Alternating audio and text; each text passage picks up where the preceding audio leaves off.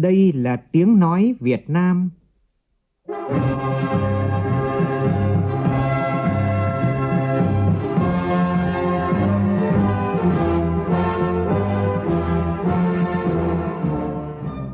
là tiếng nói Việt Nam, phát thanh từ Hà Nội, thủ đô nước Cộng hòa xã hội chủ nghĩa Việt Nam.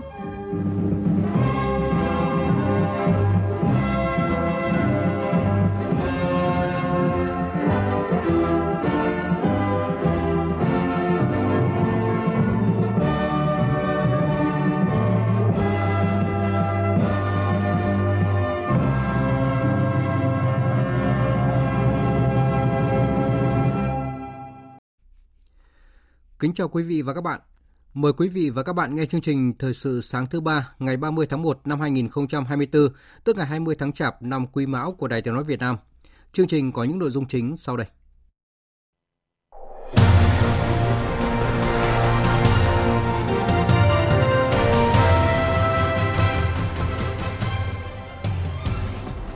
Sáng nay, Chủ tịch nước Võ Văn Thưởng chủ trì lễ đón trọng thể Tổng thống nước Cộng hòa Philippines Ferdinand Marcos sang thăm cấp nhà nước Việt Nam. Hơn 17.000 đơn hàng được chốt tại ngày hội mua sắm trực tuyến Thành phố Hồ Chí Minh, chợ Thủ Đức. Đợt 1 lấy nước gieo cấy vụ đông xuân tại khu vực Trung Du và Đồng bằng Bắc Bộ hoàn thành sớm hơn dự kiến. Trong phần tin quốc tế, Chính phủ Mỹ dự kiến chi khoản trợ cấp hàng tỷ đô la cho các công ty bán dẫn xây dựng nhà máy mới ở Mỹ. Tiếp theo Pháp và Đức, nông dân trên khắp nước Bỉ biểu tình phản đối các chính sách nông nghiệp của Liên minh châu Âu khiến thu nhập của họ bị giảm sút.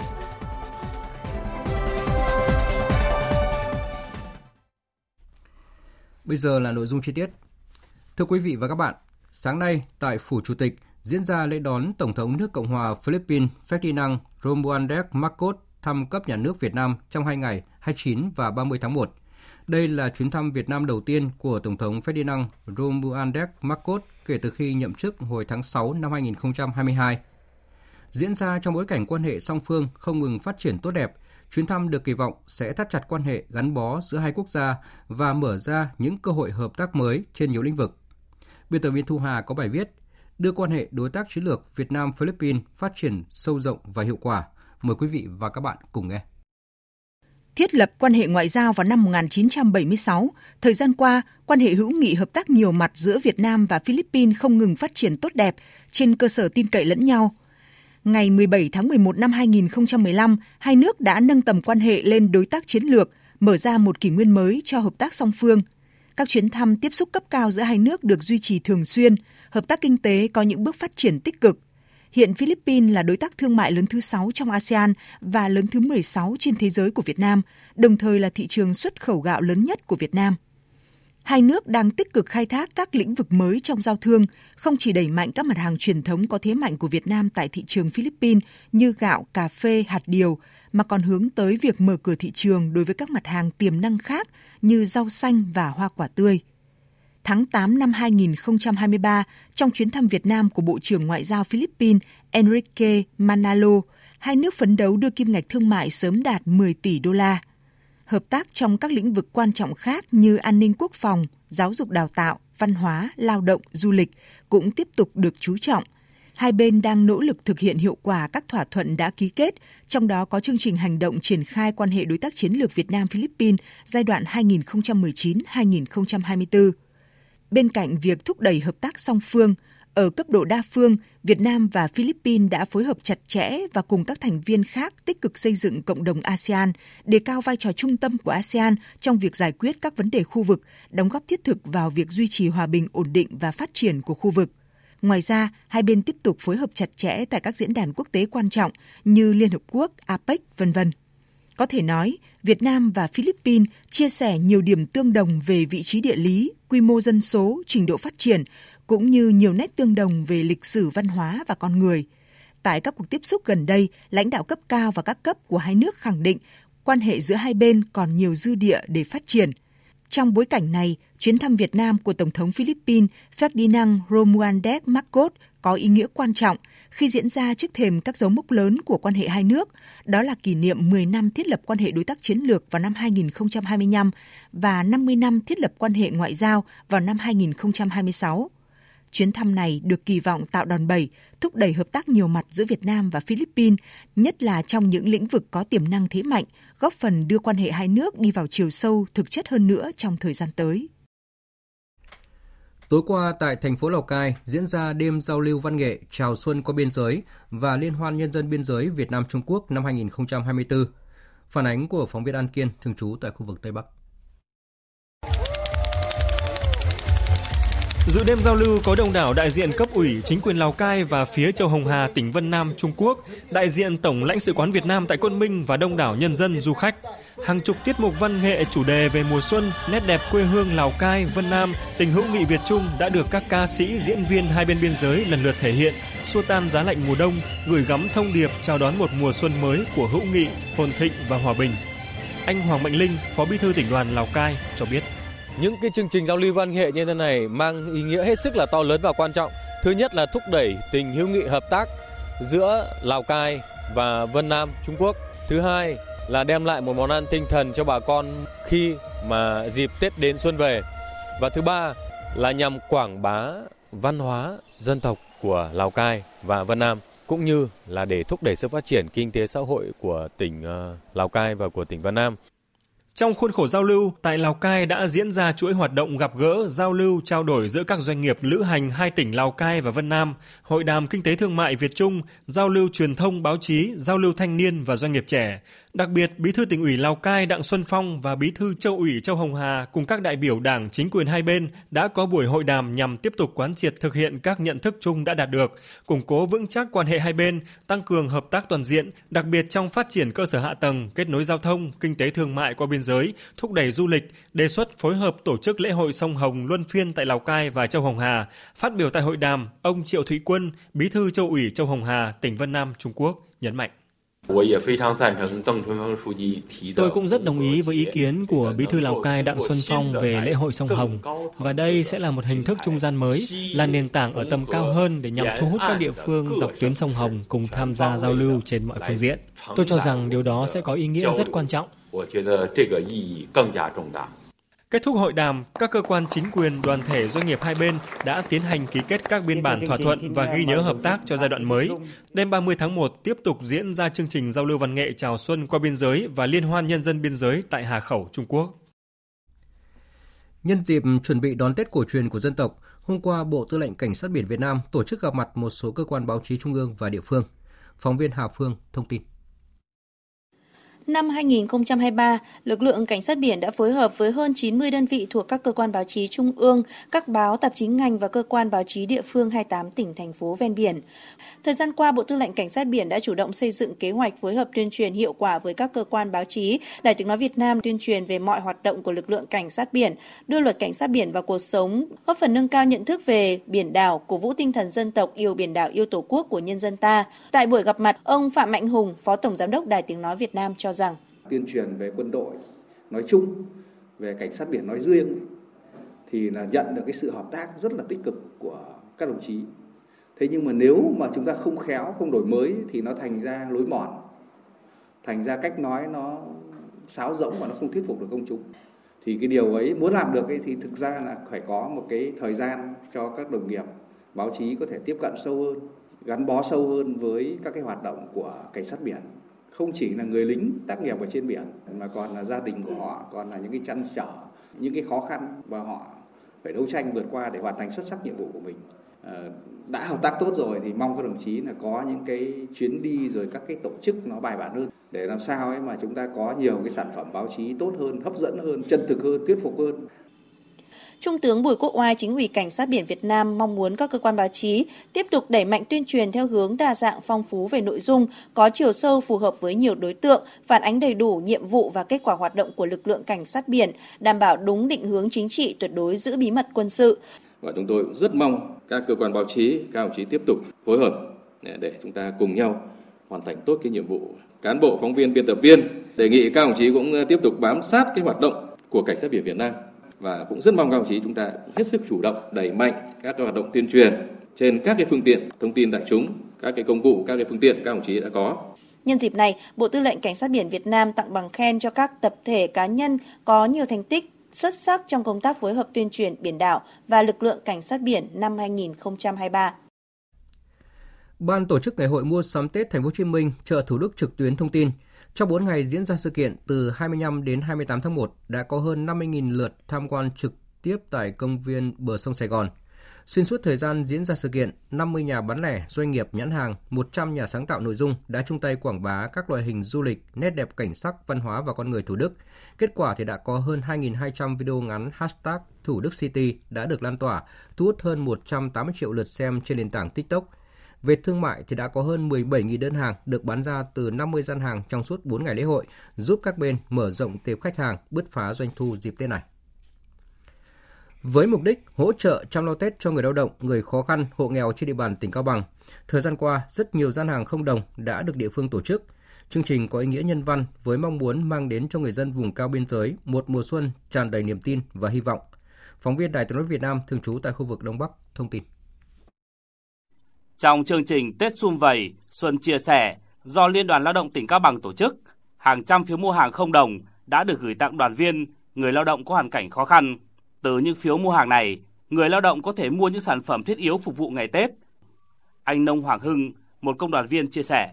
Vé không đồng sẽ giúp à, ngoài bản thân tôi mà tất cả à, sẽ mua được những cái món hàng về phục vụ à, những ngày Tết.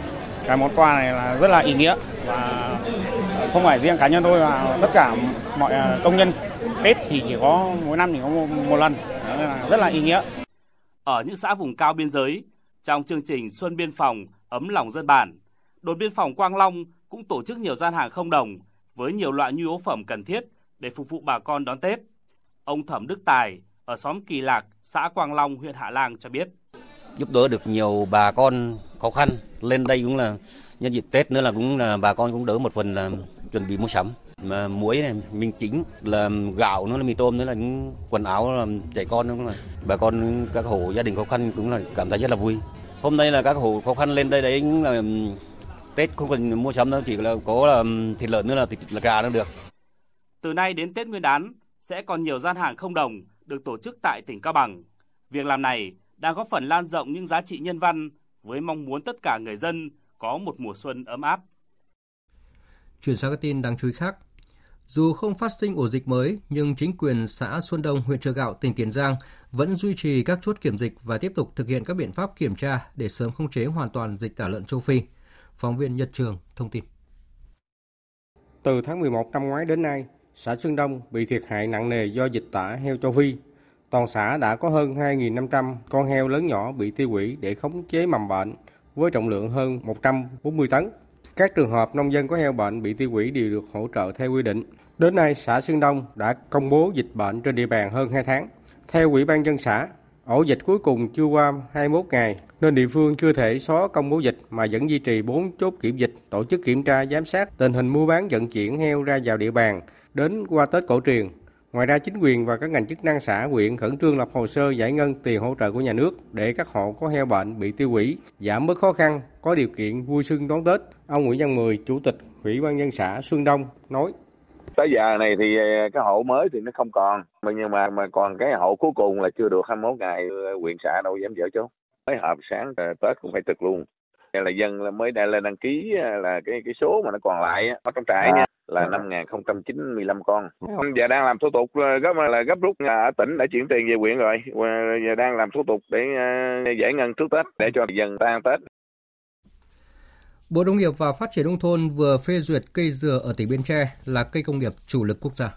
Tại Bến Tre, cây dừa được ví như cây hồn cốt của người dân nơi đây, với diện tích lớn nhất cả nước là hơn 78.000 hecta, kim ngạch xuất khẩu ước đạt hơn 300 triệu đô la Mỹ một năm và hơn 70% người dân có kinh tế liên quan đến cây dừa. Do đó, việc cây dừa được xem là cây công nghiệp chủ lực quốc gia sẽ mang lại vị thế tầm vóc ngành dừa Việt Nam nói chung, tỉnh Bến Tre nói riêng, được nâng lên tầm cao mới kể cả trong nước và quốc tế. Lần đầu tiên, Trung tâm Khuyến nông Khuyến ngư tỉnh Quảng Bình phối hợp với công ty cổ phần Tổng công ty Sông Danh và nông dân dùng thiết bị bay không người lái để gieo xạ vụ sản xuất lúa đông xuân 2023-2024 trên diện tích 22 ha tại huyện Lệ Thủy. Nhiều hộ nông dân liên kết sản xuất trong mô hình chia sẻ, việc gieo xạ và bón phân bằng thiết bị bay không người lái thực hiện nhanh, lượng giống sử dụng ít hơn nhiều so với gieo cấy truyền thống, giảm tối đa sức lao động và chi phí sản xuất cho người nông dân. Còn theo ông Trần Thanh Hải, Giám đốc Trung tâm khuyến nông khuyến ngư tỉnh Quảng Bình, ngoài việc gieo xạ, thiết bị bay không người lái còn có thể giải phân, bón lót, phun thuốc bảo vệ thực vật trong trồng trọt với hệ thống thiết bị tiên tiến điều khiển từ xa thuận lợi cho người vận hành. Nhờ tiến độ lấy nước nhanh hơn dự kiến, đợt một lấy nước phục vụ gieo cấy vụ đông xuân 2023-2024 khu vực Trung Du và Đồng bằng Bắc Bộ đã được rút ngắn 2 ngày, qua đó giúp tổng lượng xả từ các hồ chứa trong đợt một thấp hơn dự kiến. Diện tích có nước tính đến ngày hôm qua đạt khoảng hơn 399.600 ha, tương đương 81,1% diện tích gieo cấy theo kế hoạch. Những địa phương có diện tích lấy nước đổ ải đạt khoảng 90% gồm Hà Nam, Thái Bình, Ninh Bình, Phú Thọ, Nam Định. Cục Thủy lợi đề nghị các địa phương tổ chức vận động hướng dẫn người dân thực hiện sớm việc làm đất để giữ nước trên ruộng, tăng cường gia cố bờ vùng, bờ thừa, bảo đảm chống thất thoát nước cho các diện tích đã được cấp đủ nước.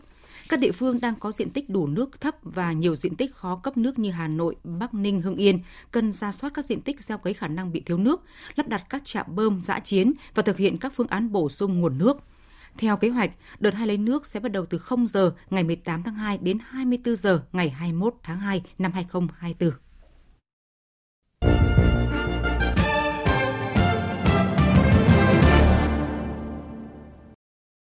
Chuyển sang phần tin thế giới, Mỹ sẽ thực hiện tất cả các hành động cần thiết để bảo vệ quân đội uh, sau cuộc tấn công bằng máy bay không người lái khiến ba quân nhân Mỹ thiệt mạng và hàng chục người khác bị thương tại Jordani. Đây là khẳng định của Bộ trưởng Quốc phòng Mỹ Lloyd Austin. Biên tập viên Đình Nam thông tin. Theo người phát ngôn Hội đồng An ninh Quốc gia Mỹ John Kirby, chính quyền Tổng thống Mỹ Joe Biden đang xem xét các biện pháp đáp trả vụ tấn công. Tuy nhiên, Mỹ không muốn một cuộc chiến tranh rộng lớn hơn với Iran hay tại khu vực Trung Đông. Trong khi đó, Thủ tướng Anh Rishi Sunak hôm qua cũng kêu gọi Iran hạn chế các hành động làm leo thang tình hình. Yes, we are concerned and would urge Chúng tôi quan ngại và sẽ thúc giục Iran phải giảm căng thẳng trong khu vực. Chúng tôi hoàn toàn lên án những gì đã xảy ra trong vài ngày qua. Suy nghĩ của tôi hướng về tất cả những người bị ảnh hưởng, những người đã thiệt mạng, gia đình của họ và những người bị thương. Chúng tôi kiên quyết sát cánh cùng các đồng minh để mang lại sự ổn định và hòa bình cho khu vực. Đó là điều chúng tôi sẽ tiếp tục hướng tới. Tuy nhiên, Iran đã bác bỏ trách nhiệm liên quan đến các vụ tấn công tại Jordani, khiến nhiều người thương vong. Người phát ngôn Bộ Ngoại giao Iran Nasser Kanaani cho biết. Các nhóm kháng chiến trong khu vực không nhận lệnh từ Cộng hòa Hồi giáo Iran trong các quyết định và hành động của họ. Cộng hòa Hồi giáo Iran không hoan nghênh sự phát triển xung đột trong khu vực và chúng tôi không can thiệp vào các quyết định của các nhóm kháng chiến về cách hỗ trợ đất nước Palestine, lặp đi lặp lại những cáo buộc vô căn cứ cho rằng Iran có vai trò trong các vụ tấn công là một âm mưu lôi Mỹ vào một cuộc chiến mới trong khu vực và kích động nước này leo thang căng thẳng và khủng hoảng. Nhằm giải quyết bài toán năng lượng sau khi bị Nga kiểm soát nhà máy điện hạt nhân Zaporizhia, chính quyền Ukraine đang lên kế hoạch xây dựng 4 lò phản ứng hạt nhân mới trong năm nay. Phát biểu trên truyền hình, Bộ trưởng Năng lượng Ukraine Galuchenko cho biết tất cả 4 lò phản ứng mới sẽ được đặt tại nhà máy điện hạt nhân Khmelnytsky ở miền Tây nước này. Theo kế hoạch, nhà máy Khmer Nitsky sẽ có hai lò phản ứng mới do công ty của Mỹ thiết kế. Các lò phản ứng thứ ba và thứ tư, theo kế hoạch trước đó sẽ có thiết kế của Liên Xô. Bộ trưởng Galuchenko nhấn mạnh, với 6 lò phản ứng hạt nhân này, đây sẽ trở thành nhà máy lớn nhất ở châu Âu, thậm chí có công suất lớn hơn nhà máy Zaporizhia. Quá trình xây dựng sẽ mất nhiều năm, với lò phản ứng thứ ba dự kiến sẽ sẵn sàng đi vào hoạt động trong hơn 2 năm. Nhằm khởi động việc sản xuất chất bán dẫn tiên tiến dùng cho điện thoại thông minh, trí tuệ nhân tạo và quốc phòng, chính phủ Mỹ dự kiến sẽ chi hàng tỷ đô la cho các công ty bán dẫn hàng đầu thế giới để giúp xây dựng các nhà máy mới ở Mỹ. Trong số những công ty có khả năng nhận được trợ cấp, Intel có các dự án đang được triển khai ở Arizona, Ohio, New Mexico và Oregon với tổng chi phí hơn 43 tỷ 500 triệu đô la Mỹ. Một bên khác có khả năng nhận được trợ cấp là nhà sản xuất chất bán dẫn TSMC của Đài Loan. Công ty có hai nhà máy đang được xây dựng gần thành phố Phoenix, bang Arizona với tổng vốn đầu tư là 40 tỷ đô la. Samsung Electronics của Hàn Quốc cũng là một ứng cử viên và đang triển khai một dự án trị giá 17 tỷ 300 triệu đô la ở Texas. Garante, cơ quan bảo vệ dữ liệu của Italia cho biết, ứng dụng trí tuệ nhân tạo Chat GPT của công ty OpenAI đã vi phạm các quy tắc bảo vệ dữ liệu. Garante là một trong những cơ quan chủ động nhất của Liên minh châu EU trong việc đánh giá sự tuân thủ của ChatGPT với chế độ bảo mật dữ liệu của EU. Năm ngoái, Garante đã cấm ChatGPT vì bị cáo buộc vi phạm các quy định về quyền riêng tư của EU. Dịch vụ này sau đó đã được kích hoạt lại sau khi OpenAI giải quyết các vấn đề liên quan đến quyền của con người dùng từ chối đồng ý sử dụng dữ liệu cá nhân để đào tạo các dự toán thuật toán của mình. Vào thời điểm đó, cơ quan này quản lý tuyên bố sẽ tiếp tục tiến trình điều tra. OpenAI, công ty có vốn đầu tư của tập đoàn Microsoft sẽ có 30 ngày để bào chữa. Hiện OpenAI chưa đưa ra thông tin phản hồi khi được yêu cầu bình luận. Tiếp sau Pháp và Đức, nông dân ở nhiều nơi trên khắp nước Bỉ hôm qua cũng đã tiến hành các cuộc biểu tình để phản đối các chính sách của Liên minh châu Âu mà họ cho là nguyên nhân chính khiến thu nhập của họ bị giảm sút trong thời gian qua. Biên tập viên Lê Dũng tổng hợp thông tin. Cũng giống như Pháp, những người nông dân sử dụng máy kéo để chặn các lối vào trung tâm thủ đô Bruxelles cũng như nhiều tỉnh thành khác ở miền Trung và miền Nam của Bỉ đã gây ra tình trạng tắc nghẽn kéo dài trên nhiều con đường cao tốc và quốc lộ trên khắp đất nước. Lực lượng cảnh sát Bỉ cũng được chính quyền huy động tối đa để duy trì và đảm bảo an ninh trật tự của các cuộc biểu tình. Những người biểu tình dương cao biểu ngữ phản đối những quy định về hạn chế sử dụng thuốc trừ sâu, thuốc diệt cỏ, giảm khí thải nông nghiệp và thúc đẩy đa dạng sinh học theo tiêu chuẩn của thỏa thuận xanh đã được Liên minh châu Âu ban hành trước đó. Họ cho rằng đây là nguyên nhân chính làm tăng chi phí sản xuất. Điều này ảnh hưởng trực tiếp đến thu nhập, từ đó gây nên sự bức xúc của nông dân Bỉ cũng như ở nhiều quốc gia châu Âu khác trong thời gian qua. Anh Judy Peters, một nông dân Bỉ tham gia biểu tình cho biết. Dù thế nào đi nữa, thực sự đã đến lúc phải cho tất cả mọi người thấy những vấn đề mà chúng tôi đang gặp phải. Đã đến lúc mọi thứ phải thay đổi. Cá nhân tôi cảm thấy cần phải có những hành động mạnh mẽ như vậy. Chúng tôi hy vọng bằng cách này hay cách khác, họ phải làm điều gì đó để thay đổi. Chúng tôi chắc chắn sẽ không rời đi nếu không được đáp ứng các yêu cầu chính đáng của mình.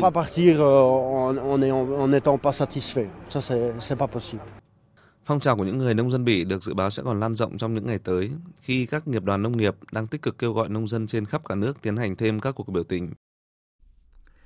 Vừa rồi là phần tin thời sự quốc tế, bây giờ là thời gian dành cho phần tin thể thao.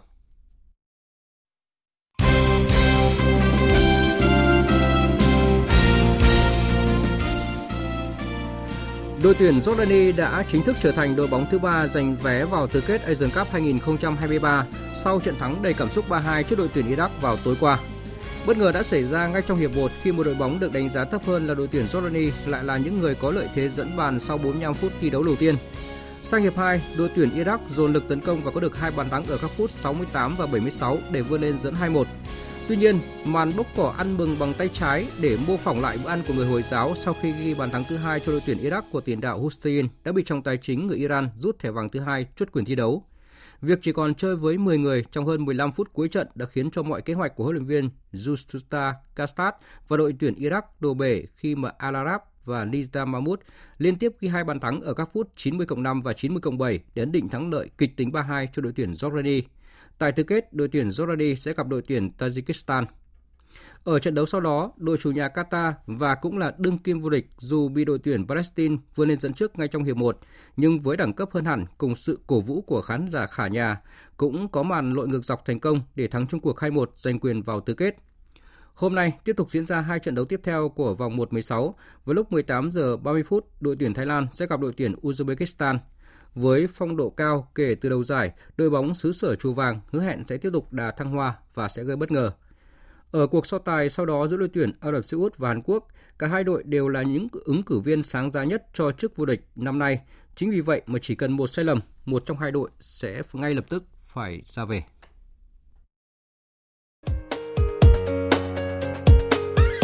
Dự báo thời tiết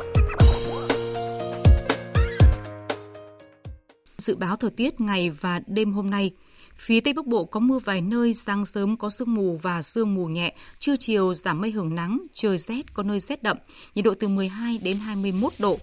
Phía Đông Bắc Bộ có mưa vài nơi, sáng sớm có sương mù và sương mù nhẹ. Riêng khu vực đồng bằng và ven biển sáng có mưa phùn và sương mù rải rác, trưa chiều giảm mây trời nắng, trời rét, vùng núi có nơi rét đậm, nhiệt độ từ 18 đến 21 độ. Khu vực từ Thanh Hóa đến Thừa Thiên Huế có mưa vài nơi, sáng sớm có sương mù và sương mù nhẹ dài rác, trưa chiều giảm mây trời nắng, phía Bắc trời rét, nhiệt độ từ 15 đến 23 độ. Khu vực từ Đà Nẵng đến Bình Thuận, phía Bắc có mưa vài nơi, trưa chiều giảm mây trời nắng, phía Nam ngày nắng, đêm không mưa, nhiệt độ từ 21 đến 31 độ. Tây Nguyên ngày nắng đêm không mưa, nhiệt độ từ 16 đến 30 độ. Nam Bộ ngày nắng đêm không mưa, nhiệt độ từ 22 đến 34 độ. Khu vực Hà Nội sáng có mưa phùn và sương mù rải rác, trưa chiều giảm mây hừng nắng, trời rét, nhiệt độ từ 14 đến 21 độ.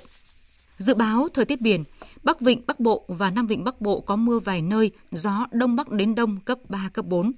Vùng biển từ Quảng Trị đến Quảng Ngãi có mưa vài nơi, gió Đông Bắc cấp 3, cấp 4.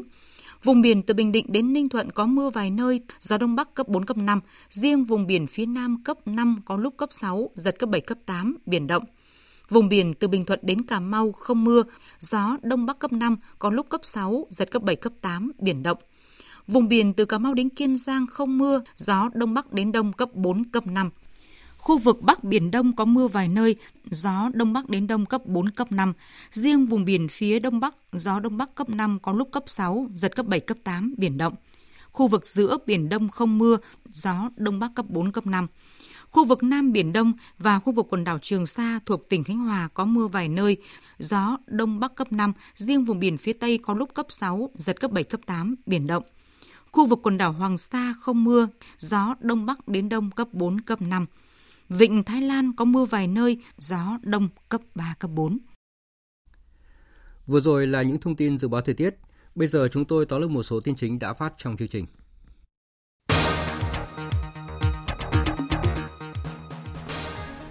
Sáng nay, Chủ tịch nước Võ Văn Thưởng chủ trì lễ đón trọng thể Tổng thống nước Cộng hòa Philippines Ferdinand Marcos sang thăm cấp nhà nước Việt Nam. Chuyến thăm khẳng định quan hệ đối tác chiến lược vững chắc giữa Việt Nam và Philippines góp phần tăng cường tin cậy chính trị, tạo sung lực thúc đẩy hợp tác hai nước, đóng góp tăng cường đoàn kết và vai trò trung tâm của ASEAN. Ban tổ chức Ngày hội mua sắm Tết trực tuyến Thành phố Hồ Chí Minh chợ Thủ Đức cho biết, trong 4 ngày diễn ra sự kiện, từ ngày 25 đến 28 tháng 1, đã có hơn 17.000 đơn hàng được bán ra từ 50 gian hàng, giúp các bên mở rộng tệp khách hàng, bứt phá doanh thu dịp Tết này. Nhằm khởi động việc sản xuất chất bán dẫn tiên tiến dùng cho điện thoại thông minh, trí tuệ nhân tạo và quốc phòng, chính quyền của Tổng thống Joe Biden dự kiến sẽ trao hàng tỷ đô la trợ cấp cho các công ty bán dẫn hàng đầu thế giới gồm Intel và TSMC của Đài Loan, Trung Quốc để giúp xây dựng các nhà máy mới ở Mỹ. Sau Pháp và Đức, hôm qua nông dân trên khắp nước Bỉ đã xuống đường biểu tình phản đối các chính sách về nông nghiệp của Liên minh châu Âu khiến thu nhập của họ bị giảm sút trong thời gian vừa qua.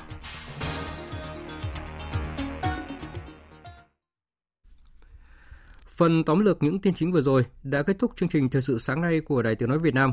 Chương trình do các biên tập viên Nguyễn Cường và Hải Yến thực hiện với sự tham gia của phát thanh viên Kim Phượng và kỹ thuật viên Trần Tâm.